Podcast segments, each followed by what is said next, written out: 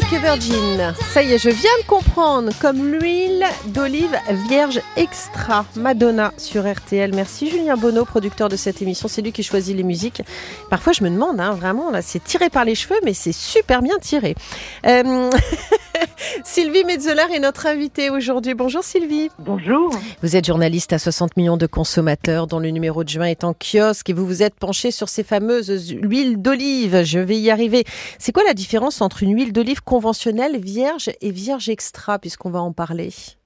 Alors pour faire simple, une huile conventionnelle, c'est une huile qui n'est pas bio. Donc là, on est plutôt sur comment on a cultivé les olives. En ce qui concerne les huiles euh, vierges, les vierges extra, on est plutôt dans le procédé de fabrication. Alors il faut savoir que l'on extrait l'huile d'olive par simple pression mécanique.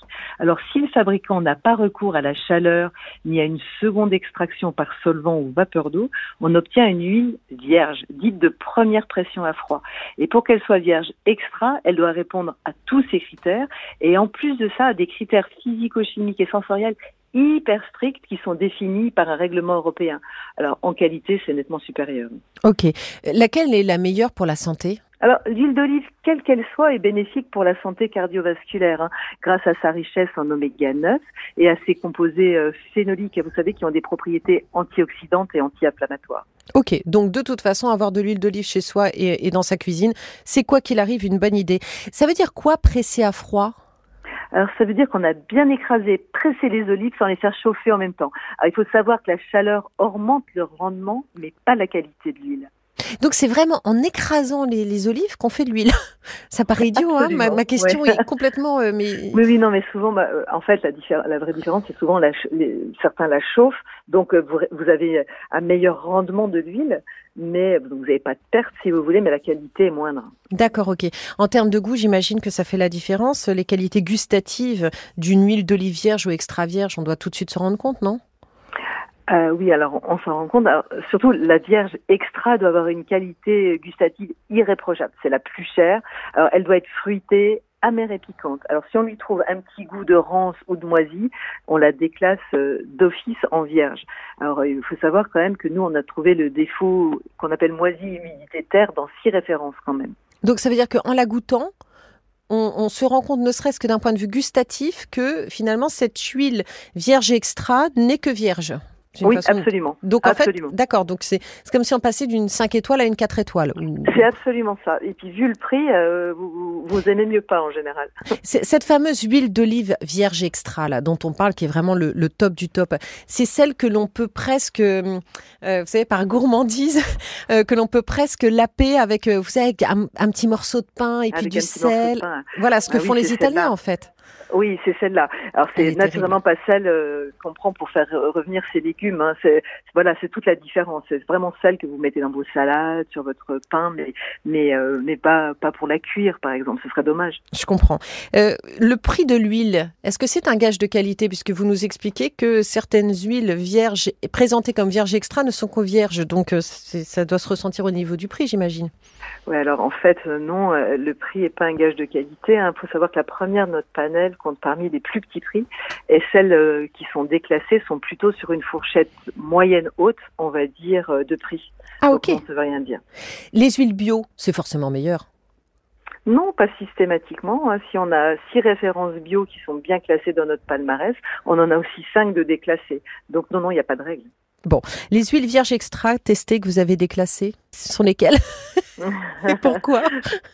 Bah, En fait, on les a déclassées parce qu'elles avaient des défauts organoleptiques euh, très nets. Hein. C'était le cas de la Cora, la, la Terra Delissa, la Covin Bio, euh, dont, dont celle-ci d'ailleurs, elle, était carrément rance euh, au goût. Donc ça, c'est déclassement direct. D'accord. Mais à quel moment de la chaîne de production intervient la dégradation des huiles d'olive En fait, c'est quoi? Ça vient, ça vient de la qualité de l'olive, du stockage, du transport? Ah, il peut y avoir plein de raisons en fait. Ça peut être un lavage insuffisant des olives, ça peut être des moisissures qui sont apparues sur des olives qui étaient stockées euh, en milieu humide, ça peut être un stockage trop long, des olives ou des olives qui ont été entreposées ou transportées mal protégées de la chaleur ou de la lumière. Alors, pour les fabricants, naturellement, on a interrogé des fabricants, hein, parce que mm. voilà, ça leur fait pas plaisir de savoir qu'on a déclassé leurs huiles, mais pour eux, c'est des soucis qui sont qui ont lieu après chez eux, donc lors du transport ou, de stockage euh, ultérieur. Mais ça, on peut pas le vérifier. Enfin, nous, on n'est pas en mesure de le faire. En revanche, il y a quand même quelque chose, moi, qui me qui me choque, c'est que vous avez retrouvé des plastifiants dans 23 huiles d'olive. Oui, oui, oui, c'est vrai. Euh, alors c'est souvent le cas. C'était le cas des, derniers essais qu'on avait fait. On en a toujours, euh, on en a toujours euh, retrouvé. Oui, effectivement. Et vous avez retrouvé des phtalates? Aussi, on a retrouvé des. C'est dangereux. Oui, c'est dangereux. Alors après, vous allez me dire comment ça se fait qu'il y en a. Mmh. Alors, faut savoir que la réglementation interdit l'utilisation des phtalates dans la chaîne de production, mais c'est toujours difficile à dire d'où ça provient. Hein, une contamination, ça peut être les cuves, les tuyaux, les bâches au moment du stockage ou du transport. Et dans quelle huile avez-vous retrouvé des phtalates? Les produits euh, où on a trouvé des phtalates les plus dangereux, alors c'est ce qu'on appelle les DEHP ou les DBP. Alors on en a eu chez Naturalia, La Vie Claire, euh, Covin Bio, Terra Delisa. Alors, hmm. Effectivement, le DEHP est classé perturbateur endocrinien avéré c'est aussi euh, reprotoxique. Et le DBP, c'est pareil, sauf qu'en plus, c'est persistant et bioaccumulatif. Ça veut dire que ça reste dans l'organisme. Donc, c'est pas du tout sympa. Bah, disons, ça fait beaucoup de mots qui font peur, tout ça. Euh, on a retrouvé des plastifiants, on a retrouvé des phtalates dans certaines huiles, hein, évidemment, euh, mhm. et des hydrocarbures d'huile minérale. Alors là, je n'ai mhm. rien compris. De quoi s'agit-il? Alors, c'est ce qu'on appelle les moches et les moas. Euh, alors ça peut venir euh, des moteurs diesel et des lubrifiants des machines agricoles euh, lors des récoltes, oh. par exemple. Ça peut être aussi pendant le stockage avec les, les, bâches. Ça peut être la pollution environnementale aussi. Et eh ben oui, hein, on se doute bien, tout ça est mauvais pour la santé. Alors là, je suis scotché. C'est-à-dire qu'en fait, on peut avoir des lubrifiants de machines agricoles, des résidus de lubrifiants de machines agricoles dans nos huiles d'olive. Ah oui, oui, absolument. Alors, ce sont des traces. Hein. Euh, vous n'allez pas avoir la demi-bouteille de lubrifiant dans, dans Non, non, non, j'entends. Enfin, c'est quand même, euh, c'est quand même embêtant. Enfin, c'est parce qu'on attend d'un produit dont on se mm. dit en plus que c'est un produit super bon pour notre santé.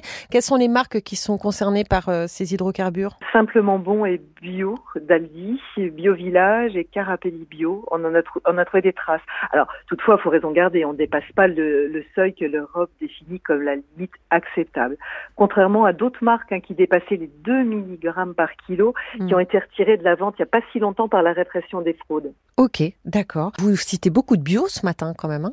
Oui, il y en a des très très bien hein, par ailleurs. Lesquels pouvez-vous nous conseiller?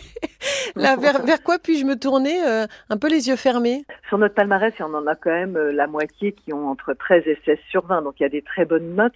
Alors donc, bah, pour les choix, ce que je vous propose, c'est d'aller vers les meilleurs euh, rapports qualité-prix. Mhm. Par exemple, on peut dire la Primadonna de Lidl en conventionnel, donc c'est pas une bio, et, en bio, bah, le Carrefour bio, qui est, qui est très bien. Ce sont des, des huiles qui ont des très bonnes notes. Disons marque distributeur qui fait une super huile.